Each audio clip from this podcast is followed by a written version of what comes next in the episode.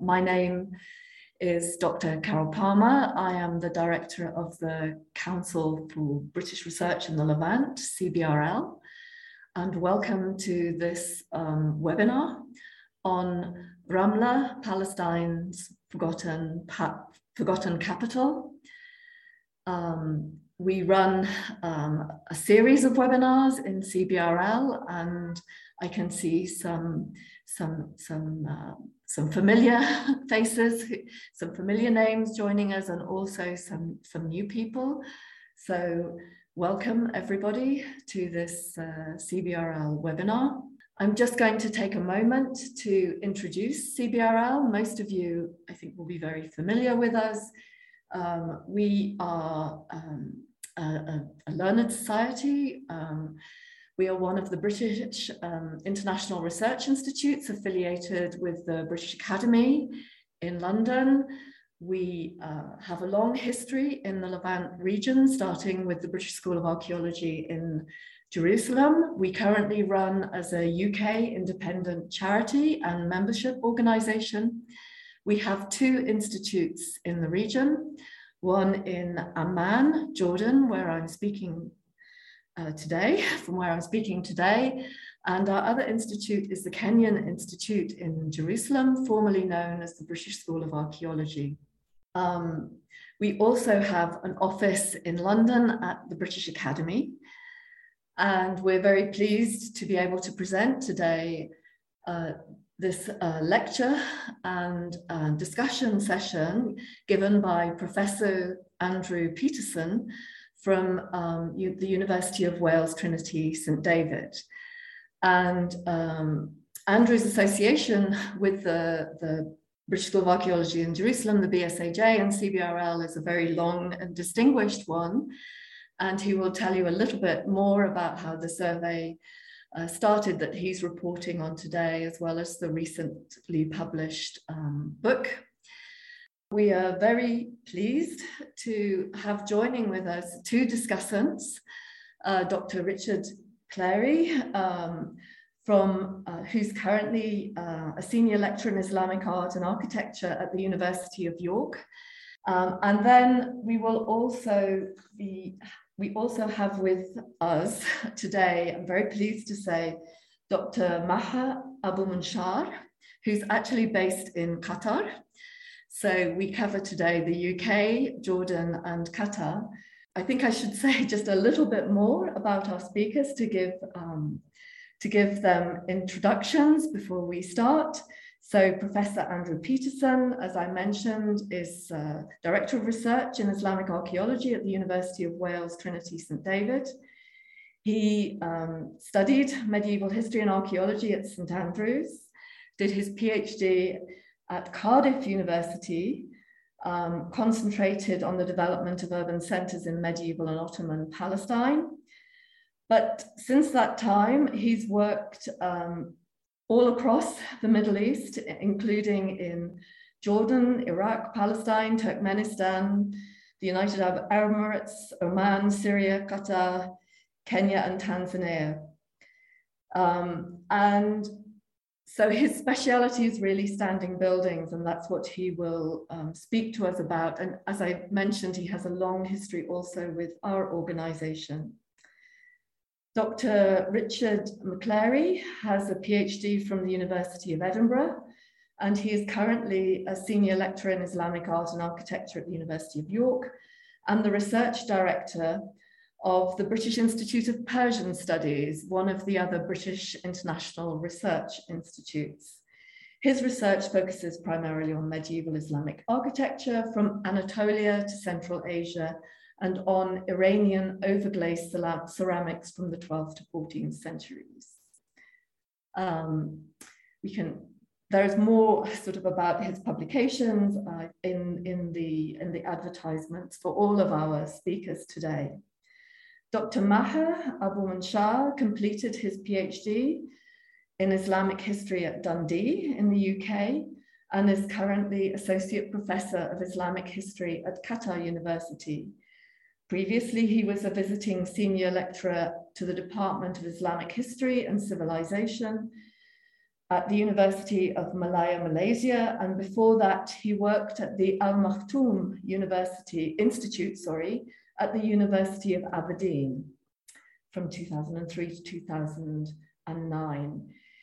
So his teaching and research lies in the areas of Islamic history, with a special interest in the history of Jerusalem and the history of Muslim-Christian relations and the Crusades, the Crusaders.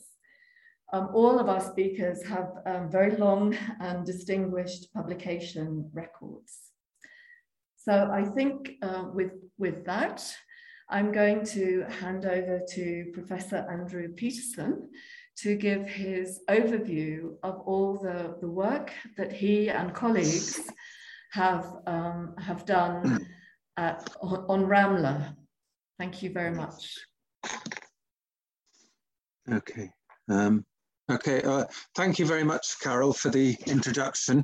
And um, I, am very, very pleased to, to have this opportunity to talk about uh, the Ramla project. And I'm very pleased that we have um, that the CBRL has, has decided to to to really publicize this this this this pro project, which is although perhaps uh, people may not have heard of it, it's actually been a project which has been ongoing with the um, CBRL for many years. Um, uh, and so uh, it's a great opportunity to talk about it. And I'd also like to thank Richard McClary and Maher for um, acting as discussants in this in this uh, in this webinar uh, because I think they'll both add they're both kind of um, uh, have expertise which is relevant to um, uh, to this project, this this publication. Uh, Richard McClary's um, expertise in Islamic architecture um, will hopefully be able to uh, provide um, a different perspective on the um, on the architecture of Ramla. And Maher is actually, he's actually within, he's actually uh, one of the authors of this publication. But he's also got particular expertise in, as, as, as you know, in Palestine, but also in uh, in the the history, and he's also dealt with two. Um, he's translated and worked on two um, two Arabic documents directly related to uh, Ramla, so he might be able, he might mention those later on. Um, but first, by way of introduction, I should say that the Ramla project um, kind of grew out of the um, the Mamluk Jerusalem project, which uh, some of you may be aware of, which is a, a project which was uh, begun uh, by Kathleen Kenyon uh, really in response to um, the uh, difficult situations in, in Jerusalem after the um, after the Israeli um, sort of conquest of, of, of, Jerusalem and the, and the fact that the working within the British school was uh, it was actually quite difficult to do any excavations. And so the idea was to doc to really investigate the architecture the historic architecture of Jerusalem and focus on something for which Jerusalem is very famous. It's it's it's Mamluk architecture, uh, and um, yeah. So the project um, of Mamluk Jerusalem was a, a, a, major initiative and is funded by, amongst others, the World of Islam Festival Trust. And this this documented the immense, immensely important uh, and uh, uh, uh, medieval architecture of, of, of Jerusalem. And uh, two, two, uh, two individuals who are particularly prominent within this were uh, Michael Burgoyne and, and Donald Richards. Uh, Donald Richards was a, um, a very famous uh, historian of the medieval Islamic period, Mamluk period, and he wrote a lot about the uh, the Mamluks and both in Egypt and um, and within Palestine, and he really provided the historical context for the uh, for Mamluk Jerusalem. And as many of you may know, Michael Burgoyne was also the he's an architect. Um, but he was uh, the uh, the chief author of the book on uh, the, the, this major book on Mamluk Jerusalem, and both both Michael and Donald uh, uh, during the course of their work on um, on Jerusalem uh, also became aware of uh, the significance of, of Ramla, the city of Ramla. So yeah, so um, both Donald Richards and Michael Burgoyne, the, the, some, the, the key authors really of the um, Mamluk Jerusalem volume, which is a major has major significance in preserving much of the old city of Jerusalem. They became aware of Ramla and, and how important Ramla was for, in architectural and historical terms for understanding uh, uh, Palestine. And um, so they both had, uh, pushed quite hard to have a, a project started on Ramla. Um, this actually took quite a long time to get going and it wasn't didn't really start formally until uh, 1995 so that this is the, the beginning of the project um, but as you may okay so that's that's the, the background so the ramla project started in 1995 and um, for a variety of reasons some of which i'll mention the, the, the final report on the project only appeared last year in 2021. So it took extraordinarily long time to get uh, to become published. Um, and this was for a variety of reasons. Part one of these is um, the original project was a project of the British School of Archaeology in Jerusalem, which uh, later amalgamated with the Council, CBRL, Council for British Research in the Levant. And due to lots of administrative changes, um, Ramla sort of, uh, uh, it, as a project, it, it dropped in importance uh, because of the, the, the, complexities of the, the merger, and also because of um, problems within Israel and Palestine as well. So that's just kind of a, a basic background uh, to, to, the evolution of the project. Um, now, uh, if we look at the first picture. This uh, this is just uh, the the front cover of the, of the book, which just appeared just last year. So I should also mention that the book is uh, jointly edited by myself and Dennis Pringle. Dennis Pringle is, as again, as many of you may know, is a very prominent um, and also he's a, also historian, also based in, uh, he's based in Cardiff and um, he was also one of the people pushing for this project in the first place. Now, uh, I, uh, I'll just introduce you briefly to some of the some of the the, the, the chapters within the book, just to give you kind of an, an over, overview, and also really to introduce you to the authors.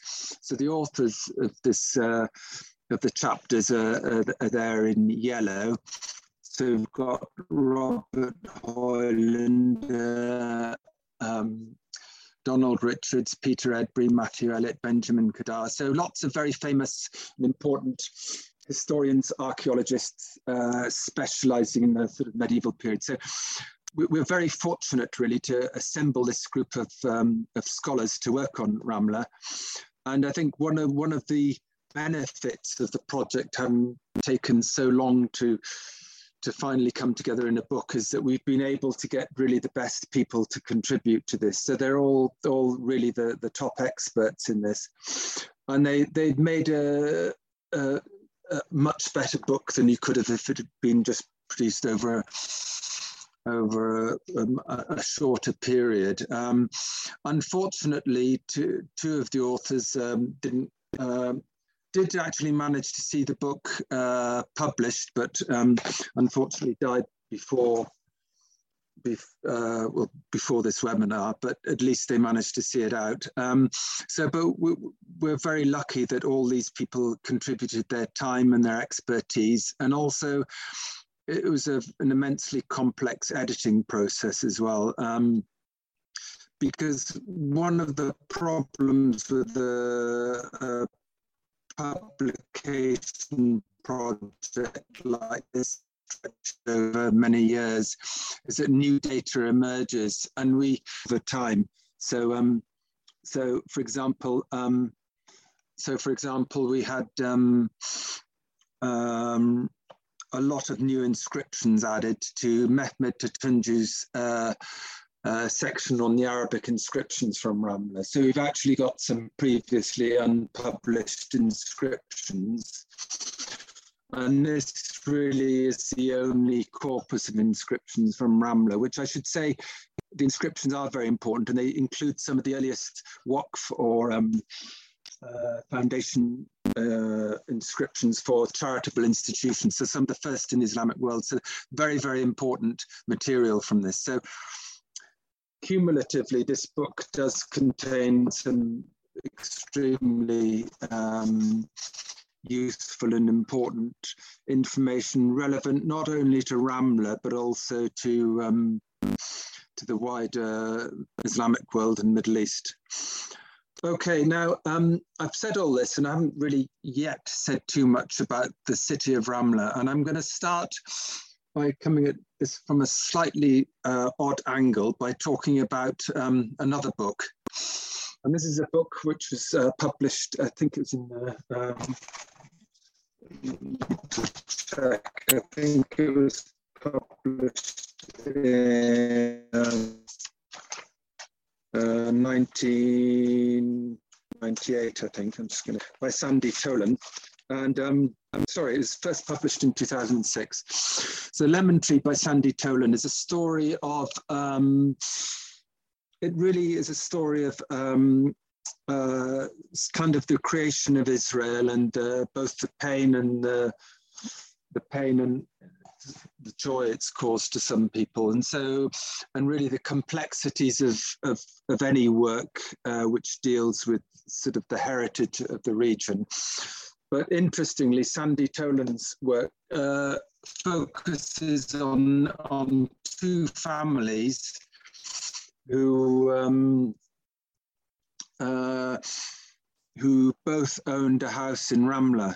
And so some, the, the, Lemon Tree is one of the few books which really goes into a lot of detail describing how um, the city of Ramla changed from uh, being um, uh, uh, part an Arab city, part of Mandate Palestine, to a city which is today uh, prominently a Jewish city, and it, it's kind of a microcosm of, of change in the, in the Middle East, especially within Israel. And just in relation to that, I should say that also within within our own publication, it's it's quite noticeable that we've included Israelis, Palestinians, Europeans, sort of ba basically anybody's an expert. And I think one of the one of the nice things about working on Ramla is is whatever background you're from, all there's a lot of enthusiasm for for really bringing out the history and heritage of this this very unusual city. But um, so um, the transition, which happened in 1948, um, uh, took place when Ramla was captured by the um, by the Jewish forces. And this is just a photograph uh, taken at the time when you see um, the uh, Arab or Palestinian inhabitants of Ramla uh, being moved out of the city. And uh, Sandy Tolan's book um, contains a sort of like very detailed uh, description of this. And I'll just give you a little bit of this just to give you an idea of the feeling of, of, of, of the immensity of what happened. So he says, the morning of July the 14th was cloudless and extremely hot. It was the middle of July, the seventh day of Ramadan. Thousands of people had already been expelled from our Ramla by bus and truck. Some, like Bashir and his siblings, had left well before the Jewish soldiers arrived, taking temporary refuge in Ramallah. Others in the Khairi clan had remained in Ramla. Ferdous and her cousins, aunt and uncle sat waiting at the bus terminal in Ramla. They were perhaps 50, 35 in all of this family. With them, they carried a few suitcases, bundles of clothes, and gold strapped to their bodies. Ferdous, the girl guide, had also packed her uniform and brought along her knife and whistle. They had planned for a short trip, in miles and in days. They were certain they would be coming back soon when the Arab armies recaptured Ramla. Well, um, without telling you too much about exactly what happened in the book, uh, they had to wait over 20 years to return to their home. And eventually, when they did return to their home, there was a, form, a Bulgarian family there who'd also been displaced uh, from Bulgaria, and they they uh, living in their house. And then follows this extraordinary encounter where the, the Bulgarian Jewish family and the Palestinian family made friends and decided to make their house into a house of peace and reconciliation where both Palestinians and Jews could discuss culture and issues of peace. So it's it's it's really a very interesting story, which is, which is very true. But just to give you like that kind of that contemporary context of the, of the meaning of Ramla. So now I'm going to dive right back and say a little bit about what Ramla is. Now, the first thing I should say, because um, it's often confused, many people, I mean, it's an obvious point, many people confuse Ramla with Ramallah. So they're very similar names, and they're both in a way kind of Palestinian capitals in a way. Ramallah is kind of the unofficial capital of, of um, today's Palestine, whilst Ramla was another type of um, capital.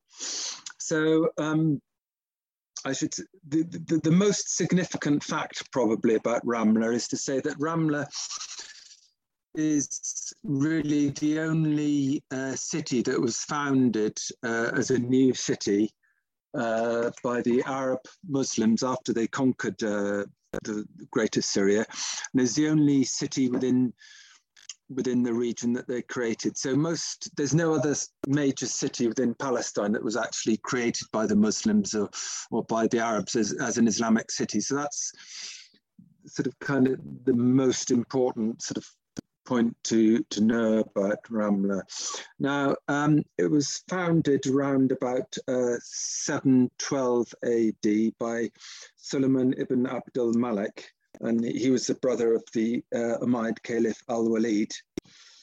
And it's founded in around 712 to be uh, as, as a city uh, next to um, the already existing uh, city of Lod or Lydda. Now, Lydda was a primary, uh, was kind of an economic capital within Palestine. Um, I'll just show, show you this. Um, so this, this little map you can see here is uh, shows you the um, divisions of, of Palestine under the Umayyads. And so uh, divided into um, two Junds or armies, regions. And so there's a Jund Philistine, you'll see here. And it actually, um, in the early years of Islamic rule, the, the capital shifted. Uh, and so the first capital was Caesarea, and then the armies moved to Emwas, uh, known in biblical terms as Emmaus. And then the, the army there was struck by a plague, and um, the capital moved then to, um, Jerusalem.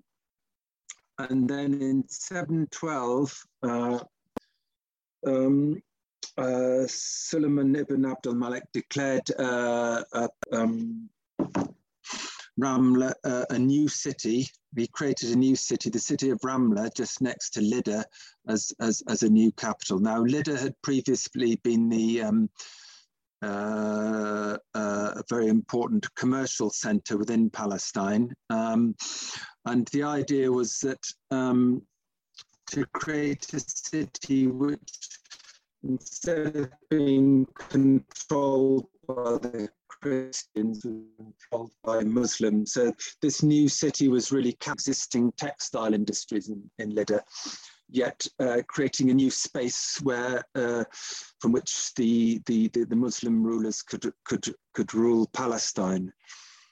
Uh, and you'll see from this this slide here, you can see the, the location. So Ramla's on the on the main highway between um, basically between Egypt, between uh, Egypt and Damascus.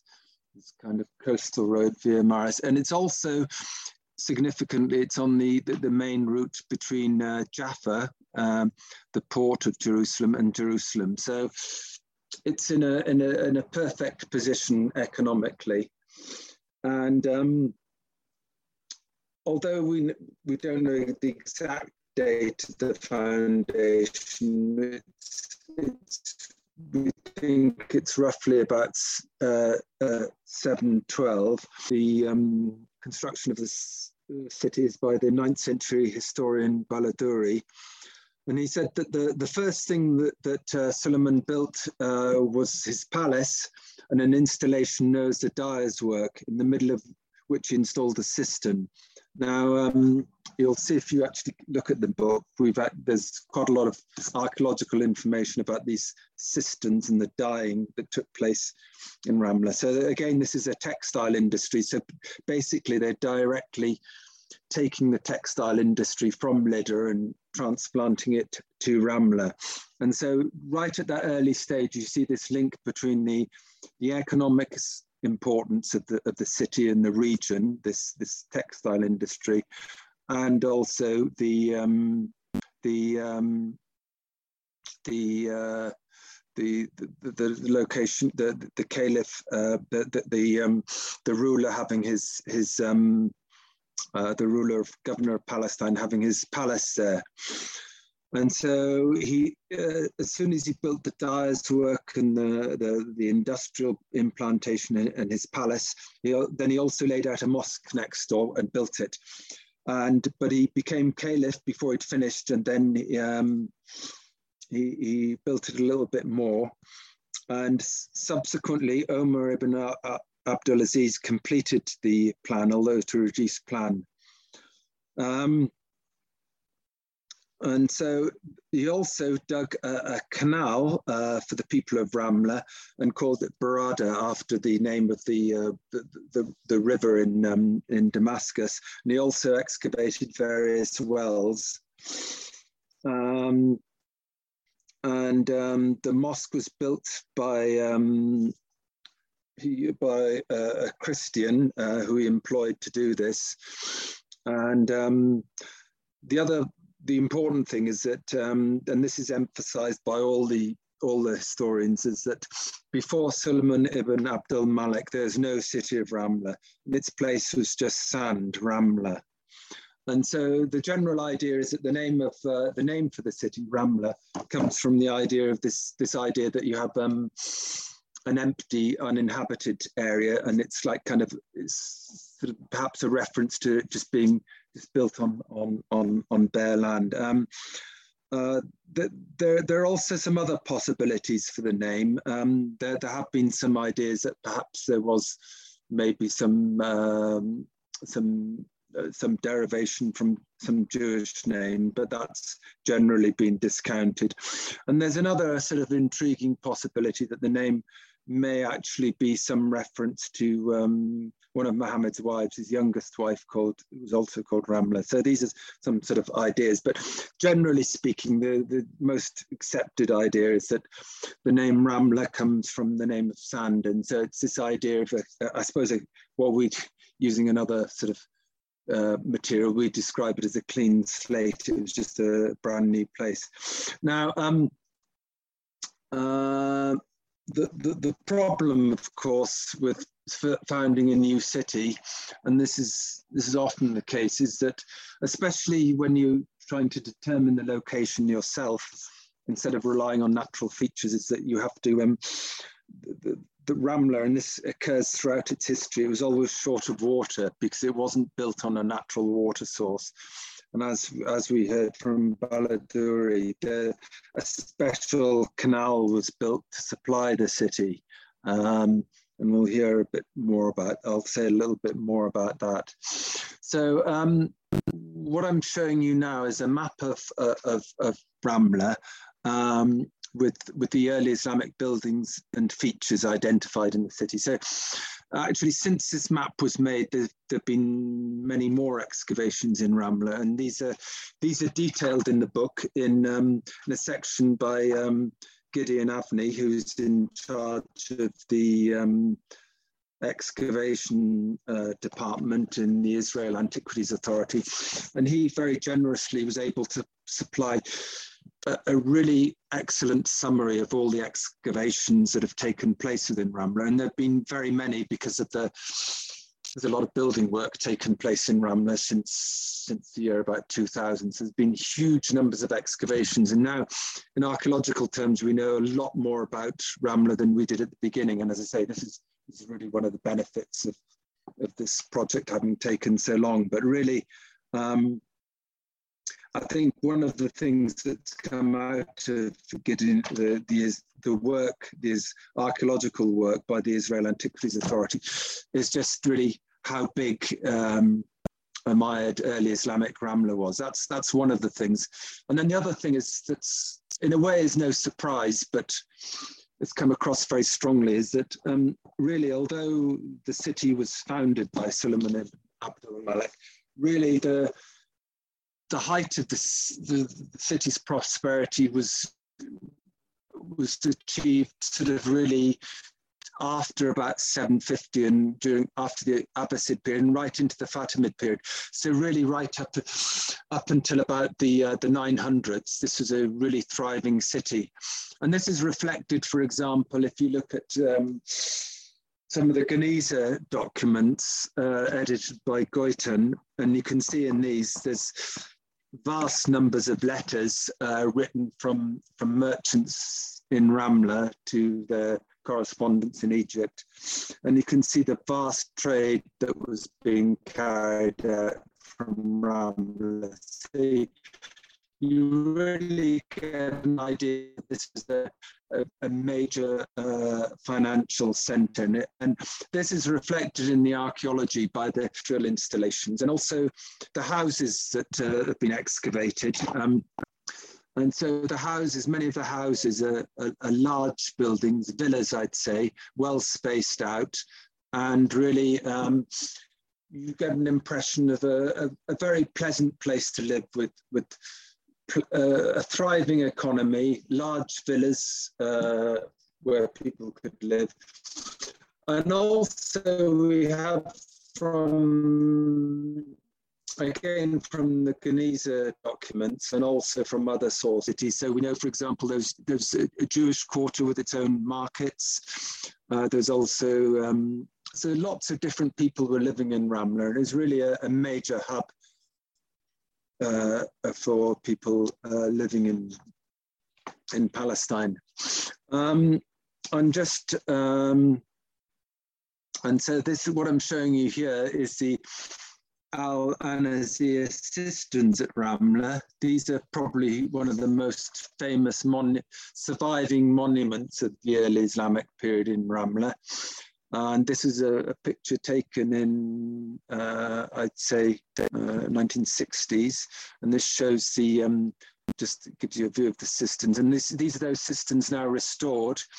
Um, so the, there's boats down them, it, which you can ride around inside. But this, these cisterns are, are very significant. And there's a, a an inscription uh, within the uh, cisterns cut into the plaster which details how these uh, systems were created during the Rashid, which is which is very significant in the 9th century, which shows that there's huge investment still being carried on into the late into the uh, Abbasid period, and showing how the how the city was thriving and needed these vast systems to supply the ever-growing population of the city. So, um, just and just incidentally, these these systems architecturally are important because I think they're the first use, consistent use of the pointed arch in Islamic architecture, which later was fed into Gothic architecture. So this is a very important monument in, in that architecturally as well. Um, and just, just to continue on the theme of water, um, I mentioned in Baladouri's uh, description, he also mentioned this, uh, this, this water source, uh, the uh, Barada, this canal, which is uh, which is uh, built to supply Ramla because, as I said, it was a it was a sandy open plain before the city was founded, and um, water had to be supplied. And instead of getting it from Lydda, it was supplied by this specially constructed canal, which collected water from near Tel Gezer. And you can see that on this little plan. It's down in the bottom right-hand corner, that's Tel Gezer. And the uh, this is the line of the cistern, which was um, which was detected and um, and um, studied by the archaeologist Amir Gorzalczany. Uh, and if you look here, this is uh, just some examples of where the, where the, the canal has, or the aqueduct supplying cities has been uncovered and excavated in recent years. So, um, and one of the one of the things that's come out from this uh, study of this this aqueduct is that actually there are many layers of replastering, rebuilding. So it was it was a very very well maintained aqueduct, and I I should imagine very expensive to maintain, but it was maintained both by replastering and and and um, rebuilding where necessary when it's damaged and covered over. So. Uh, there was a very strong incentive for maintaining uh, a good water supply to the city, which obviously was supported by the economy of the city. So it's really very well worth doing this. And again, with the with the cisterns we see uh, built uh, in the time of Harun al-Rashid, there's obviously an incentive to keep people living and to keep the lifestyle of people living in this city right into the into the into the uh, 10th and early 11th century. But one of the other, by this time, by we get to the time we get to 11th century, we start to see um, some of the problems which are known throughout the Middle East to sort of really begin to impact on Ramla. And so we start to get accounts of um, of uh, the, for example, the aqueduct not working and people being short of water, and everybody has to build their own cisterns or in their own houses. So we start to get some idea of decline. And so by the time of the um, the um, uh, Crusader conquest at the end of the 11th century, they actually, when they arrived at Ramla, um, they found the city de deserted, the gates open. By this time, the, initially we think the city didn't have a wall, but by the 11th century, the city did have a wall, and this, it's been detected in a few places. But the Crusaders basically found the city undefended, and they're simply able to walk into the city and and occupy it. And um, and you can see in in the book within Denys Pringle's section, you can see a, a really detailed uh, discussion of the Crusader Ramla, um, and you can see um, how, how the Crusaders basically fundamentally remodeled the city, and so that the city we have today, the old city of Ramla, which is essentially a product of the post-Crusader period. Um, so, uh, but before uh, talking more about that, I'll just mention the second most famous monument, or possibly the most famous, depending on your background, is the is the uh, the, the, White Mosque in Ramla, and um, this is chiefly famous uh, for amongst sort of non-specialists for the tower and the tower is known locally as the tower of 40 martyrs because there's a story that um, that uh, it was built by the Mamluk, well, that it was built by, there are a variety of stories. There's a, there was a persistent belief that this was actually a Crusader tower built by the Crusaders and then kind of later later repurposed as a minaret for the, the White Mosque. This has really been discounted and it's, it's because of the, the nature of the construction where a Mamluk inscription is, is physically embedded within the, the whole structure of the, it's impossible that it could be a Crusader construction, but it does include many uh, stylistic features such as the, as the cushion voussoirs and other, other features and some of the capitals reused. So it reuses a lot of um, um, uh, Crusader uh, materials and, and, style within it, but it's basically a, a Mamluk construction from the early uh, 14th century, built on the site of a, an earlier uh, minaret. But it's called the Tower of 40 Martyrs because, according to the um, uh, a local story, um, they used Christian captured Crusader uh, uh, laborers to, or arc, uh, builders to make the tower. And when they'd finished, they all had they they pushed them all off. So this is the the name of the story of, of, of the tower. So the tower is the most still today. It's the most sort of um, most well-known symbol of Ramla, and you can see it's it's something that we've used on the on the, on the front cover of the book.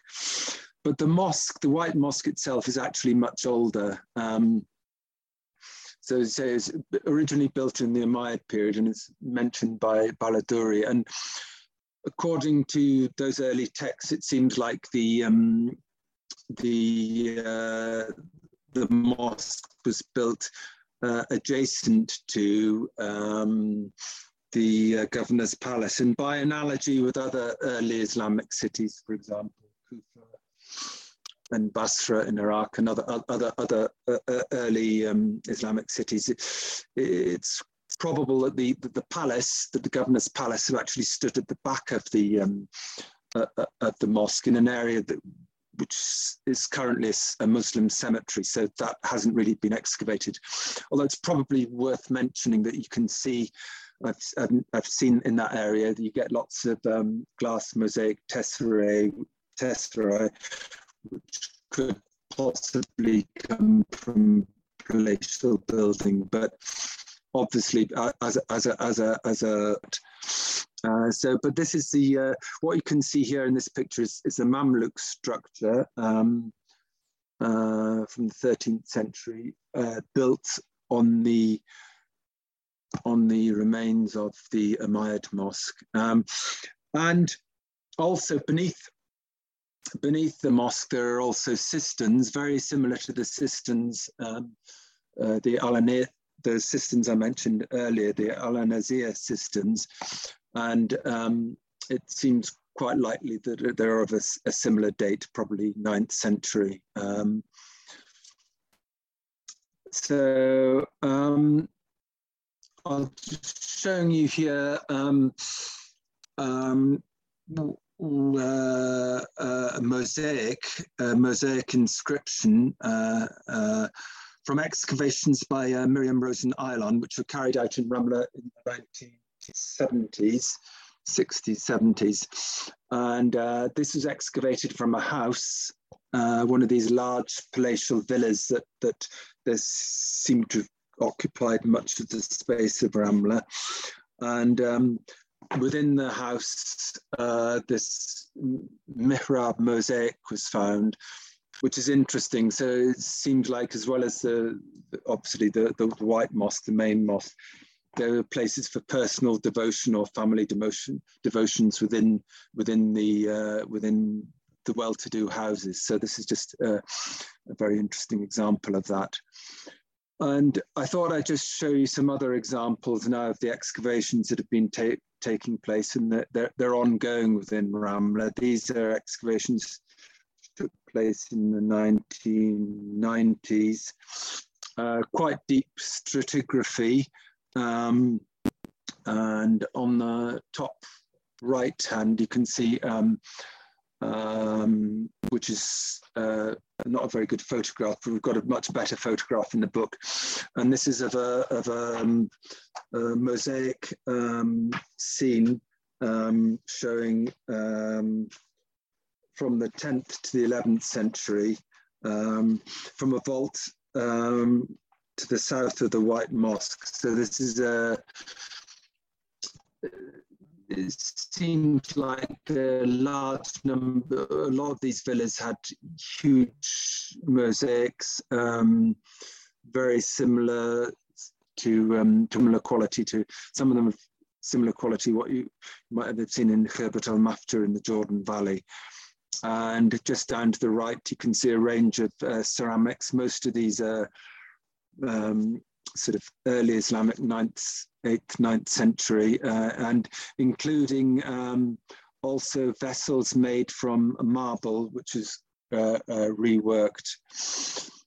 And just earlier on, I mentioned the fact that after the Crusaders uh, took over, um, okay, the, the city seems to have been suffered severe decline before the arrival of the Crusaders, and that's to do with political uh, problems within the uh, Fatimid Empire in the Islamic world and uh, incoming Turkomans, and also kind of junction uh, sort of between sort of like the Fatimid world and, and the the, um, the rest of the caliphate. So it uh, it really suffered, and and once the Crusaders established themselves, it's probable, it seems likely that the Crusaders established themselves in an area that was already inhabited uh, by Christians.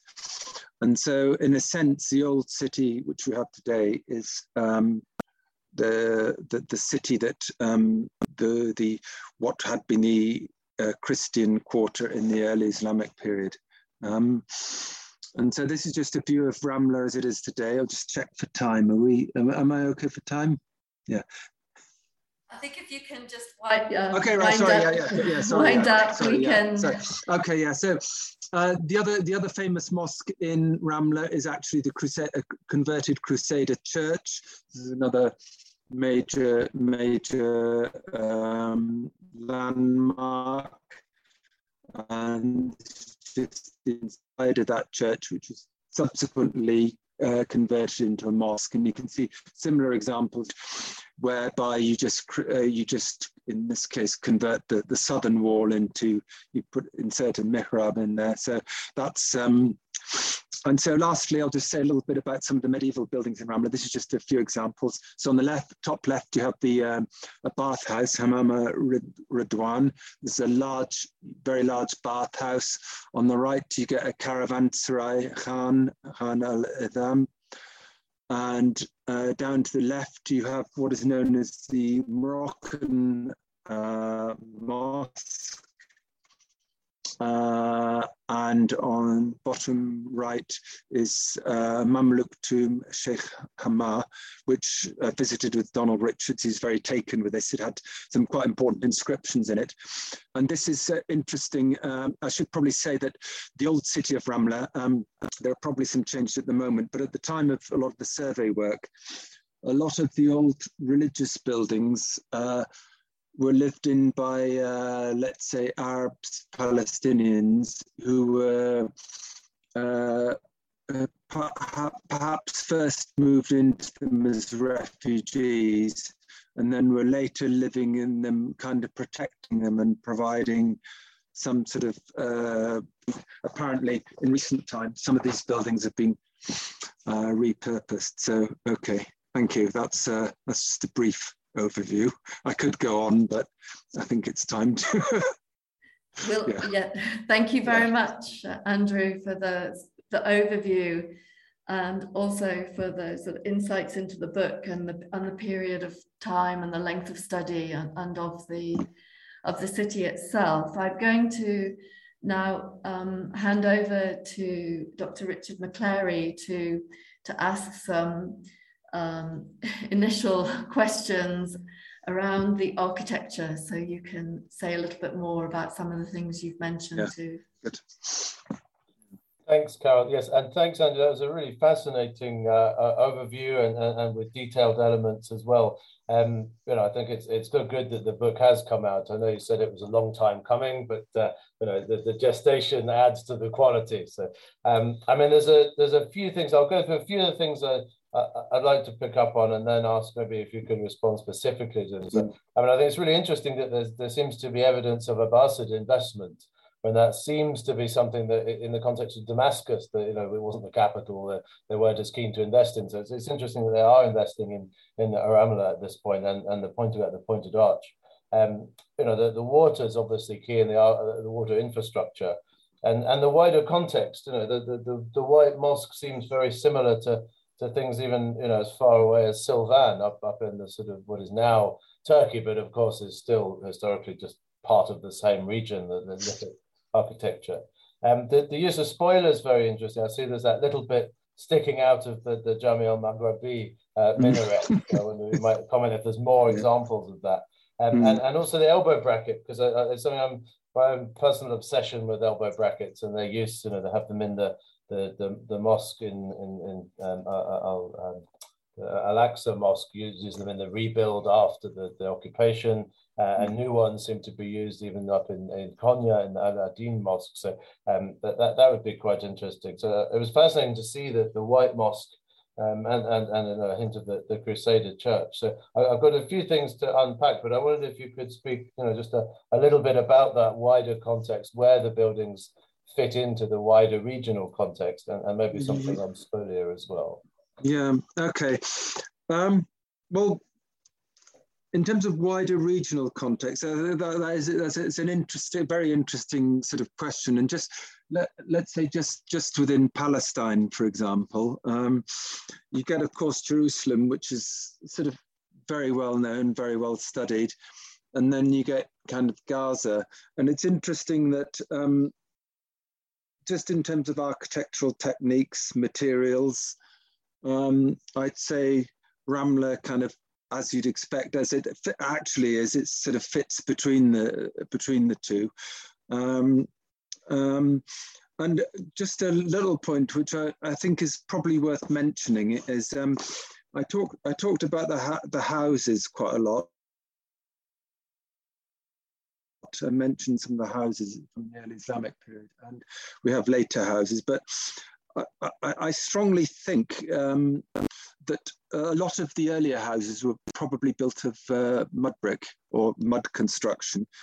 And this, this seemed to have been missing uh, from the excavation. So I think possibly the excavators weren't kind of expecting this. So you find a lot of the, a lot of the, um, a lot of remains, domestic remains, and a lot of the outlines of houses. And it's, you, I mean, it could be that, yeah, I mean, obviously there was stone robbing, but I suspect there's also a lot of houses built out of mud brick as well. Um, uh, and we have a, a, the odd example, but I, I'd say what's interesting is so it's been very hard to actually reconstruct the actual forms of some of the some of the early houses. Um, and in terms of sort of uh, the regional pattern, I'd say, um, yeah, I mean, the White Mosque obviously evolved over a period of, you know, 600 years or whatever, um, gradually changed. Um, and just what's worth pointing out is that in terms of topography, the White Mosque actually stands outside the old city of Ramla today. So you get the old city and then the White Mosque. So I think it's already understood um, uh, in the post-Crusader period that the that Ramla represented this ancient, the, the White Mosque represented this ancient sort of glorious city, and it seems to be that the the Ayyubids uh, were the first people to kind of rebuild the uh, the White Mosque, which was substantially damaged. So, of that that, that photograph I showed you, that it seems like they actually first of all built one small part to kind of get it going again. And um, Ibn Battuta, I think he, he mentioned the hundreds of martyrs that are buried in, in Ramla, the hundreds of um, Muslim saints that are buried there. And so I think by after the Crusades, it, it kind of acquired this um, this um, this aura of a place that represented the glories of the early Islamic world, and which is why the White Mosque was rebuilt on such a massive scale in the early uh, um, 14th century, together with this huge, huge minaret. So it's kind of very symbolic, I think. Uh, and um, yeah, and as to the the the usus spolia. So there's yeah, there's there, you're right to point. There's two. Oh well, actually, there's there's there's some very interesting things. So when Ramla was founded in the um, in about 712, um, Suleiman he he got quite angry because first of all he demanded. It really arose out of a dispute with the leaders of the city of Lydda that um, he wanted basically, I mean, he wanted basically to be able to live there and to take a proportion of their profits. And the, um, the, the merchants or the leaders of Lydda were not prepared to do this. So he said, okay, I'm going to destroy Lydda. He meant economically. Um, so, but what he did is he, he, ripped down a lot of buildings there, and they actually invented, according to uh, I think Muqaddasi, they invented a special saw for cutting up marble there. a new type of sort of device which could cut up. So there's yeah, there's plentiful uh, reuse. Like, and you can see from the excavations, and I've even seen it myself. There's a lot of mar, mar marble cut up from reused, and and then of course yeah. So there's there's a lot of that. Um, so let's say Byzantine uh, marble reused, and I think the um, in the Jami al Maghribi, the one where he showed a bit of chancel screen jutting out. Yeah, I think that's that's that's uh, from a from a Byzantine uh, church. But then there is also extensive reuse, say, for example, in um, the White Mosque, the Tower of the White Mosque, but also in some of the other buildings, like um, uh, there's there's there's um, um, I'm trying to remember the name of it. Um, yeah, in, in some of the other Mus Muslim uh, uh, tombs, there's a lot of reused Crusader material. And then, of course, there's the, the very famous, the, the, the, uh, the Great Mosque, which is obviously a Crusader church, which has kind of been repurposed. And I think all of this was not just convenience as well. Is you know, if you look at if you look at the White Mosque and the the Great Mosque, which became which today is the, the principal Friday mosque of, of the old city of Ramla. There's clearly a message in there of sort of kind of triumph over, over Christianity, that you've got a, a rebirth of the, the ancient city and, and the commemoration in the White Mosque. Plus, you've also got this important Crusader building, which has been repurposed as, as a mosque. Yeah. Okay. Um, well, that's that's really really helpful and really good to, to expand on. I thought the, the quality of the, the mosaics that you showed, Tom, was also really interesting because mm. you know, al Mafjar always always sort of runs away with the glory, quite right. Yeah, yeah, yeah. It, it's not a unicum in, in that mm. sense. So that that was really interesting. Well, I'm sure there's lots of uh, lots of questions going to be coming in. So I'm going to leave it at that point and hand over to Maher to to take over.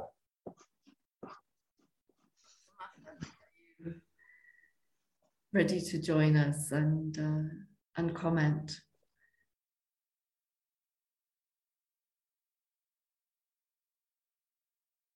Hello.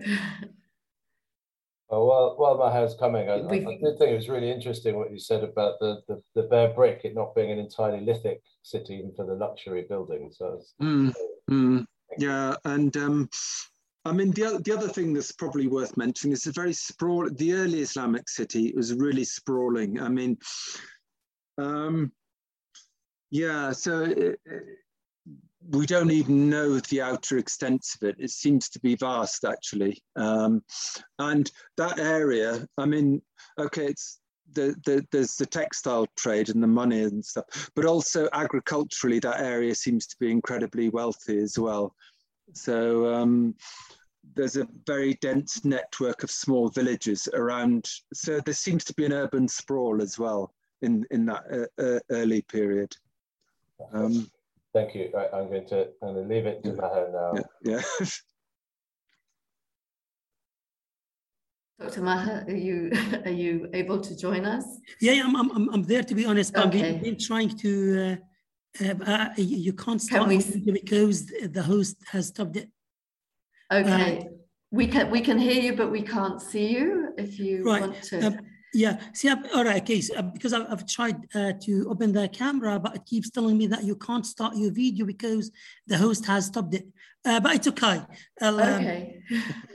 okay, we'll try and fix this one. All right. You. Okay. If you ask your question. Right. Okay. Okay. Yeah. Um, um, um, first of all, um, um, uh, it's it's a great pleasure to be with you tonight, and uh, I'm very thankful to you, Claire, uh, uh, and uh, to every person actually behind the scene organizing this session. Um, also, uh, my thanks goes to uh, my thanks go to uh, Andrew and Richard. It's very important uh, topic to be to be discussed tonight. It's very informative uh, presentation. Uh, I have learned a lot of things tonight from Andrew and from the questions put forward by Richard. and I think it's the time has come to deal with the historical issue rather than archaeology and other matters. Uh, I think I think um, I'll just go back to the time in which the city was established. Um, first of all, let me just speak about why it was named by by by Ar-Ramla. By the way, in Arabic we say Ar-Ramla, but in English we say Ramla, and therefore, if if we need to know exactly why why it was named or, or why, why it was giving that name for sure not, not because the, the prophet's uh, wife uh, has the, had the name of Ramla because it should be a Ramla. Or uh, there's like a historical narrative that uh, uh Sulaiman ibn Abdul Malik, the person who uh, demarcated and he built the city, uh, he was passing by a, a, tent and he found a lady with the name of Ramla. And because of that, he decided to, to, to, to call the city as Ramla. No, no, to be honest, um, I think Ar-Ramla comes, uh, you know, Ar-Raml, sands. And because the location, it, it, was not inhabited by people, most likely it was given that name because of, as, as you know, you know, Dr. Andrew was trying to explain these things. I, th I think, I think uh, I'm inclined to go towards, uh, toward uh, uh, um, that this city was named Ar-Ramla after, you know, or because of the Raml, or because of the sand surrounded the area. I have got a question to Andrew. Uh, we know that Ar-Ramla and Al-Lud, because Ar-Ramla, you know, it's as, as part mm. of that region, uh, Al-Lud was, was conquered by Umar ibn al-As during the waves of the Muslim conquest, during the, you know, in the seventh century, uh, talking about, uh, or more particularly on uh, 637. Uh, mm. Then he, he went to Al-Lud and because Lud was very important city during the Byzantium time, he put his hand on Lud and he considered it as the capital of Palestine or Palestine the first at that time.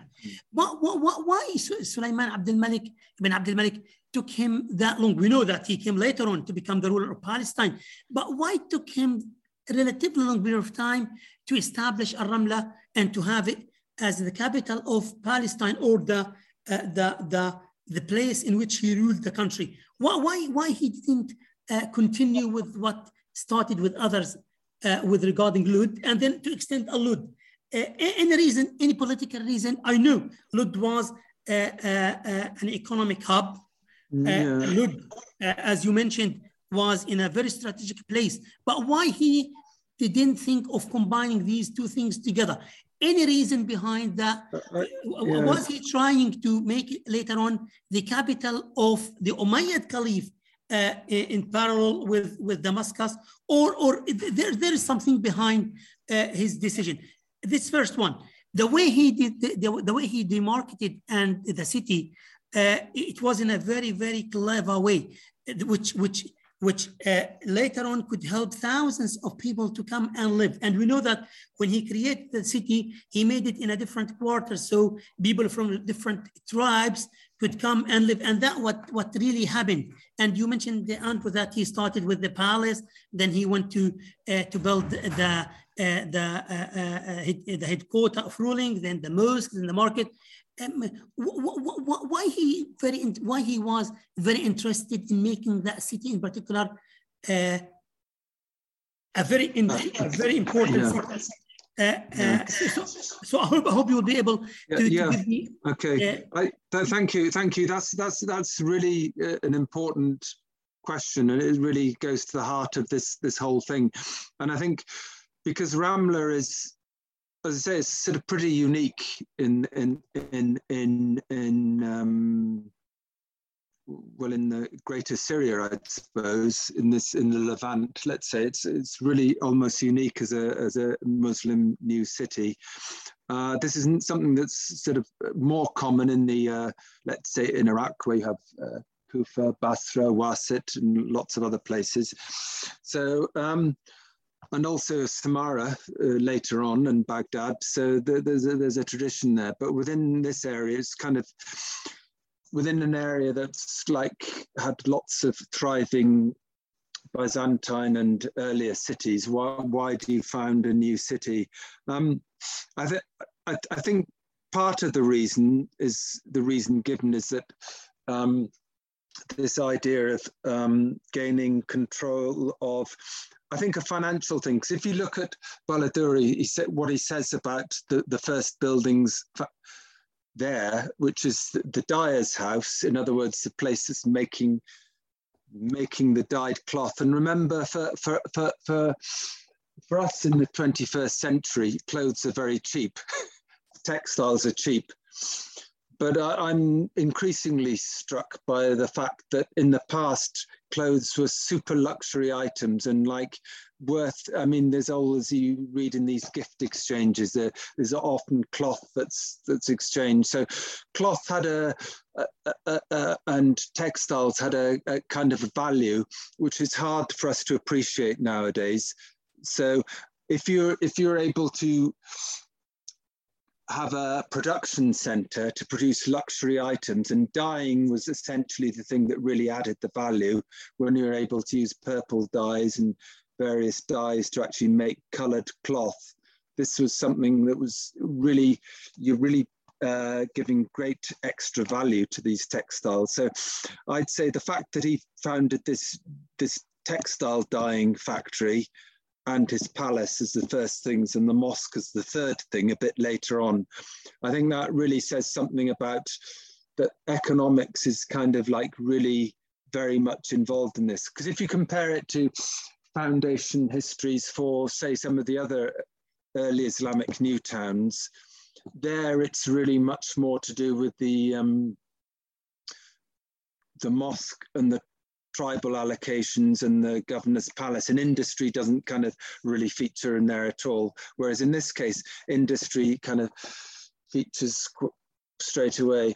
The other thing is, I think, as he said, I think that this idea of uh, being um, uh, being caliph and his his position within within the family and whether you know naming naming the aqueduct as Barada whether he was trying to create a rival to Damascus is kind of an idea. And I, it reminds me of um, Samarra when that was founded by the Abbasids and the the caliph al Mutawakkil uh, who founded who founded a new bit of Samarra and he said quite famously now I know that I'm king because I've built a new city and live in it. And I think there's something about this in it as well, is that the if you feel powerful enough and you've got the resources, the idea of kind of immortalizing yourself by founding a city is is, is quite a big thing. And um, and I think again the fact that the water supply was so difficult there and so expensive was kind of like a way of saying, well, look look what I can do. I'm so rich you know, if you won't let me into your city of Lydda and to share in the profits there, I can just produce my own my own city right next to you, steal all your trade, and um, and and found a new city. But I think also within that, what's quite interesting, and I think it says a lot about the whole process of the Islamic conquest in various places, and we know about the the, the, the peace pact for Jerusalem is the, is the fact that really at the time, it, it, during this early period, and I'd say really in most of the period before the Crusades, Muslims were probably in the minority. The majority of the population in Palestine would have been Christian, and really they wanted to get on with the with the with the resident population. So even though, like he did some sort of like things which obviously the Christians in Lydda wouldn't have liked, taking some of the, knocking down some of their churches. You're not talking about sort of really massacres here or anything like that. You're talking about, and the fact that he didn't just steal land, he actually founded a new city in a place which I suspect he probably bought or was wasteland. So he's actually getting a very cheap location. And like with, again, with the foundation of, say, Baghdad or something, what you're getting is you're getting a, as you, as you pointed out, you're getting a, a financial you're actually able to make money from this because apart from having the ind industrial thing, you can sell allocations in your new city, your new development, which is provided with water in a place that, so it's really a good place for, he also made a profit in that way. So I think in a sense you could say for both business reasons and, you know, I'd say he's probably quite an astute businessman, plus also had ideas of, um, of of, of perhaps, you know, um, uh, improving his own position in, in history. Right. Okay. Um, um, oh, thanks. Thanks for the for for, for the answer. Uh, just just to follow up with what what you you uh, just to follow up and, and, and or to continue by saying that Al-Istakhri, uh, uh, who died on the uh, mid 10th century, uh, he was describing Al, Ramla by saying that it is the biggest city of uh, in Palestine, mm. even it's bigger than uh, Jerusalem, which means yeah. that, and he died almost 200 years uh, uh, after the establishment of, or the foundation, the mm. the establishment of Al Ramla. Mm. That, that goes actually what what you were, were, were saying. Um, let me just, I'll be talking about the time of the, I'll be, I'll just I'll be giving some some uh, mm. very yes, very brief good, information good. about the time of the Crusaders, and then uh, I'll be asking you a question. We know yes. that Salah ad-Din, when he became the Sultan of Egypt, and that was in 1174, mm. uh, and he delayed uh, uh, his project to liberate Jerusalem because there were some uh, some people who caused him some troubles from in Aleppo, in Al Mosul, and then he delayed fighting the Crusaders. Yes, he had a, a, a tiny and small battles here and there. But when it comes to Ar-Ramla, no. He, he, he went to Ar-Ramla at some point, and that was in 1177, and then he recaptured Ar-Ramla.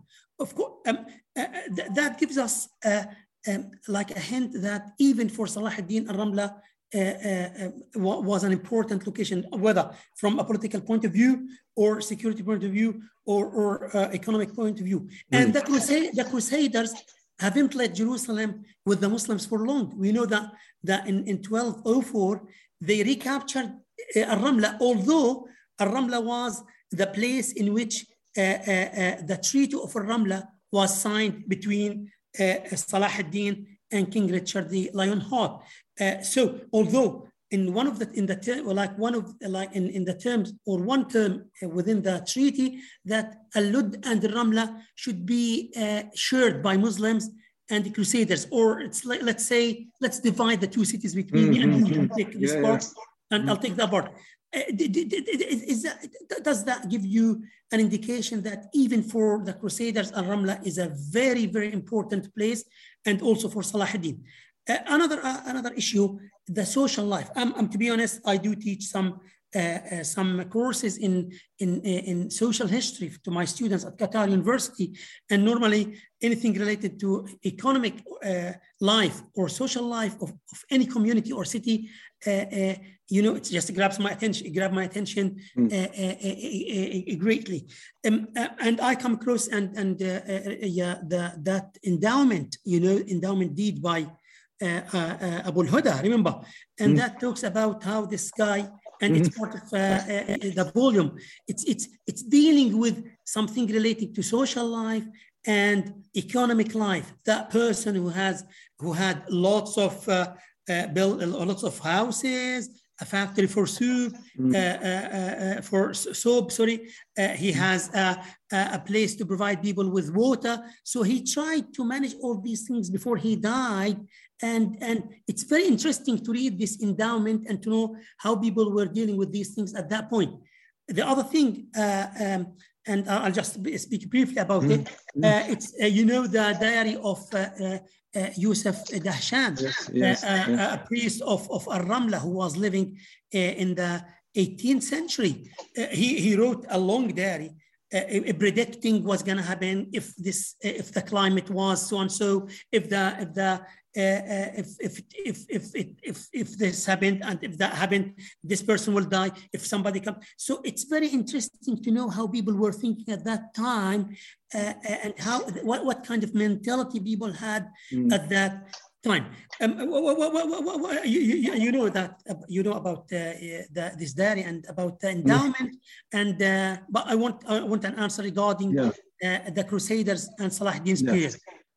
Okay, thank you. Yeah, I think that's that, that's good. I mean, I think well, just just to, this is overall thing. I'd say what what what I find fascinating about Ramla is just that it's got this very long history Islamic history, and um, it you can kind of because it came to being, it was created within the full full um, full uh, you know it's fully historically documented within historical time. It's interesting. You can see the whole evolution and decline and rise again of, of this city.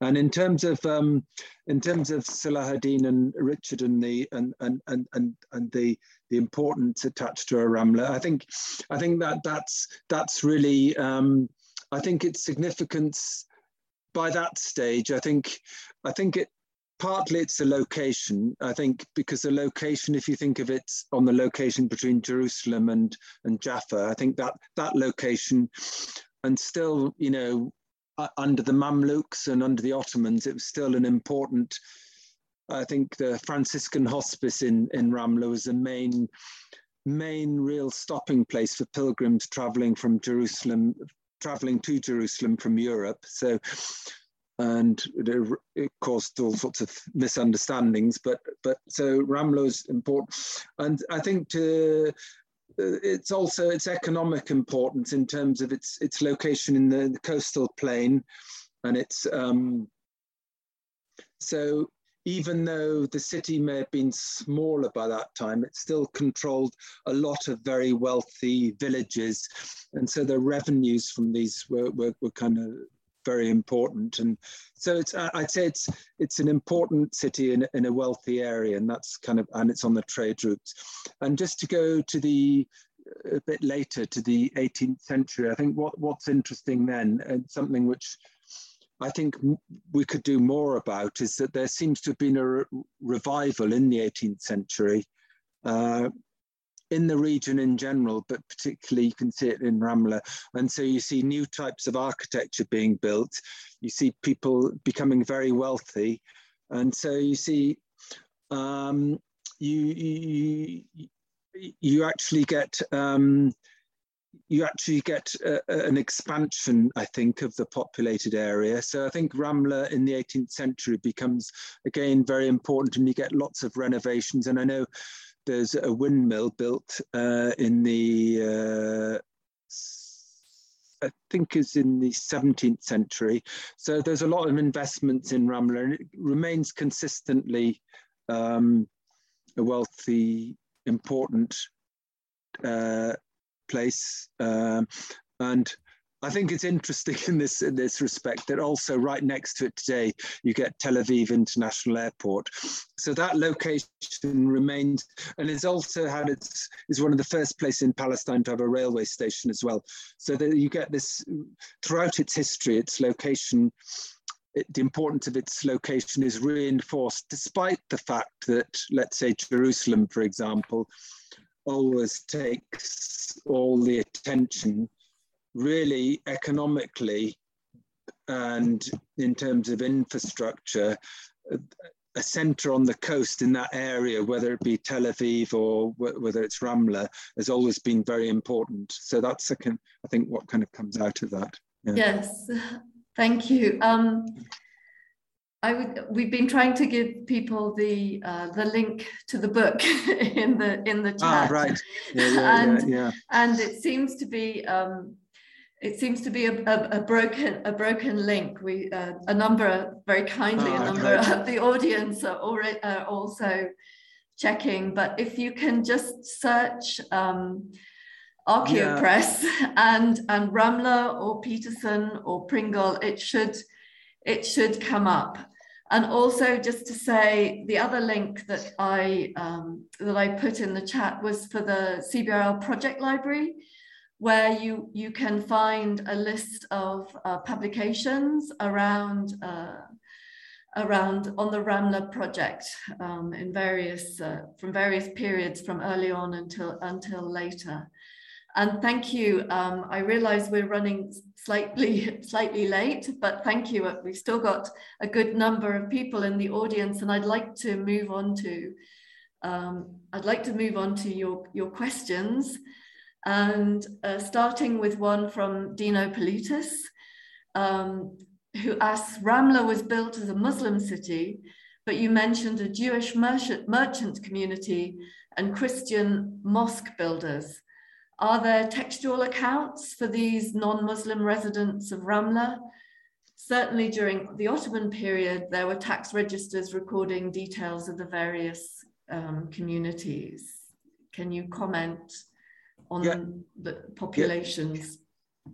Ah, yeah. Well, I, I can't I can't remember actual estimates of figures, but large, I'd say. And, and I'd say further than that, we know, for example, from the Geniza records, we know that I mentioned there's a Jewish market. Actually, there are about four or five Jewish markets. So they're actually, and that's just for the Jewish Jewish area. So you're actually talking, and Jews weren't the majority in the, in, in, the, in, in the city. So you're actually talking about, uh, um, yeah, large numbers of Jews and Christians. So yeah, I think yeah, right, right from the very, very beginning, and I think it from what I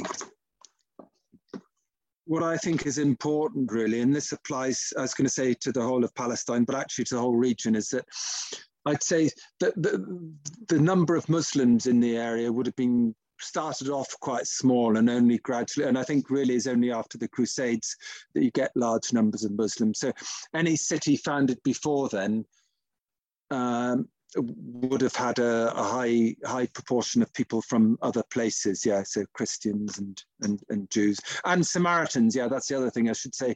There are a large number of Samaritans eh, living in in uh, Ramla as well. So is already cosmopolitan, and I think I think that's also to do with the nature of its location. And again, I mean, it's not exactly the same, but it's quite nearby. If you think of like uh, if you compare, say, Tel Aviv with, with Jerusalem, there's the cosmopolitanism, I, would say, that you get. You get merchants, you get, it's people who are there to do you know, rather than for, it's not a religious city really, but I suppose that's the thing, even though it had religious buildings and it had, um, had mosques, churches and, and, and synagogues, we know it had synagogues, although it had all of these things, right from the beginning, it's, it's, it's really about trade and, and, and communication. And I think it's well to remember that today is that the, you know this this idea of coexistence for mutual benefit was always kind of there. And just just being able to trade and to do business and to travel was much more important than um, than sort of kind of what religion or identity you have. Yeah another question we have hmm. from Sal, sam Wolff who says i excavated a byzantine period that is pre-ramla olive oil production complex on the outskirts of Ramla. I'm wondering if there is evidence for olive oil production in the city itself. I seem to recall references to soap made from olive oil factories there. Is there anything else related to olive production? Uh, any uh, evidence did you that you can um, comment on? None. Um, not not particularly. There may be there are some things which may have been to do with oil production, and there are some collecting vats which may be to do with it. But uh, I don't think that's been sort of. It could have been used for other things, so I'm, I'm not not entirely sure of that. But I think I, I think it's probably quite likely. Although Lydda is more. I mean, into Ottoman and Mandate times, Lydda was much more closely tied to olive oil production and soap, soap production. So it could be the case, I'm not sure, but it could be the case that that was something that Lydda, Lydda kind of capitalized on as that they specialized in rather than uh, Ramla. Thank you. And we've just got two more questions um, um, and then we will close for this evening. And the first one is from uh, Mahmoud Hawari, who asks, any remains, any remains of walls and fortifications uh, were there any remains of walls and fortifications uh, um, dating from the Umayyad period or later medieval times? Um, I think I think I think there's maybe two places where the a wall has been identified. And i'd say this this wall is probably 11th century. So this is the wall that the crusaders would have encountered. Um, and it's been it's been detected near well this is a very specific but near the railway line. There is a there's one place where it's kind of been detected. I don't think it's it hasn't been looked at in a great great detail but there has been a small and there's also another location where we think there was a gate and there's some evidence but it's it's slightly ambiguous. So that would be something that would be interesting to look at more but there's it's really sort of not ephemeral, but not ephemeral, but the, the, the, the, it's, there's not a lot of evidence for the wall, just very slight. We know the line, yes. Thank you. And our final question yeah. for this evening is from Rosalind Wade Haddon, who asks, yes. who says, thank you very much, first yes. of all, for a great survey. And she's asking what textiles were produced in, in the city. Do we know what textiles were produced? Uh, Yes, we do. Um, we do. I, I can't. I, I, can't think. I, I can't. I, am not a textile expert, but I think there's two things. There's there's there's large quantities of different types of textiles, and the other thing I know is that there, we also are getting materials sh uh, shipped from Egypt to Ramla for processing. So we, we also have we also have the thing that not the, the, the entire production was was spread out over large distances. So that's kind of so I think Ramla was more as far as I understand it, Ramla was more specialized in in the coloring and the dyeing of textiles than the actual production. So textiles would come in from other places and be be dyed there. So yeah thank you, thank you very much. I, I, I should, yeah, I should just say I'd recommend the Geniza documents. They provide like copious information about yeah. uh, about the textiles. Yeah, and you've been very um, fastidious in um, in crediting so all the many people, including one, including Dr. Maher, who's here today, who contributed to the, yes. this study, and that it is a, a very much a, a team a team effort and I'd like to thank you very much for the overview and and uh, and congratulations on the publication to you and the and the authors and to thank very much our our uh, our um, commentators our discussants here Dr. Richard McClary and uh, and Dr. Maher Abu Munshar for their contributions uh, this evening and really to say thank you to all of you, the audience who have, uh, have stayed with us and uh, your interest in CBRL webinars. Um, and this one particularly this evening, uh, we, uh, we encourage you to check our website uh, for future webinars and to um, also, if you're not on our uh, on our mailing list already to sign up for that. Um, we're a membership organization. We encourage um, membership and, and en engagement with us, reach out to us. Um, and also we welcome suggestions for future lectures. If you would like to, to, to make suggestions um, to us, the, as Andrew has said, the Mamluk um, Jerusalem was a was a major project of the British School of Archaeology in Jerusalem. In fact, major surveys of the city, of which um, Ramla um, stemmed um, from it. Uh, I should also say those of you who are perhaps keenly eyed will have seen that we, that CBRL has a new logo, that we are ah. that we are that this is our first public event using our new logo. Um, we can, we'll tell you a bit more about it in our next newsletter on, on, on the website. Um, so uh, it remains really to thank everybody very much for, for staying with us tonight, for joining us, and, um, and to wish you all a very pleasant evening until next time. Goodbye from Amman. Thank you. Bye bye. Masalam. Masalam.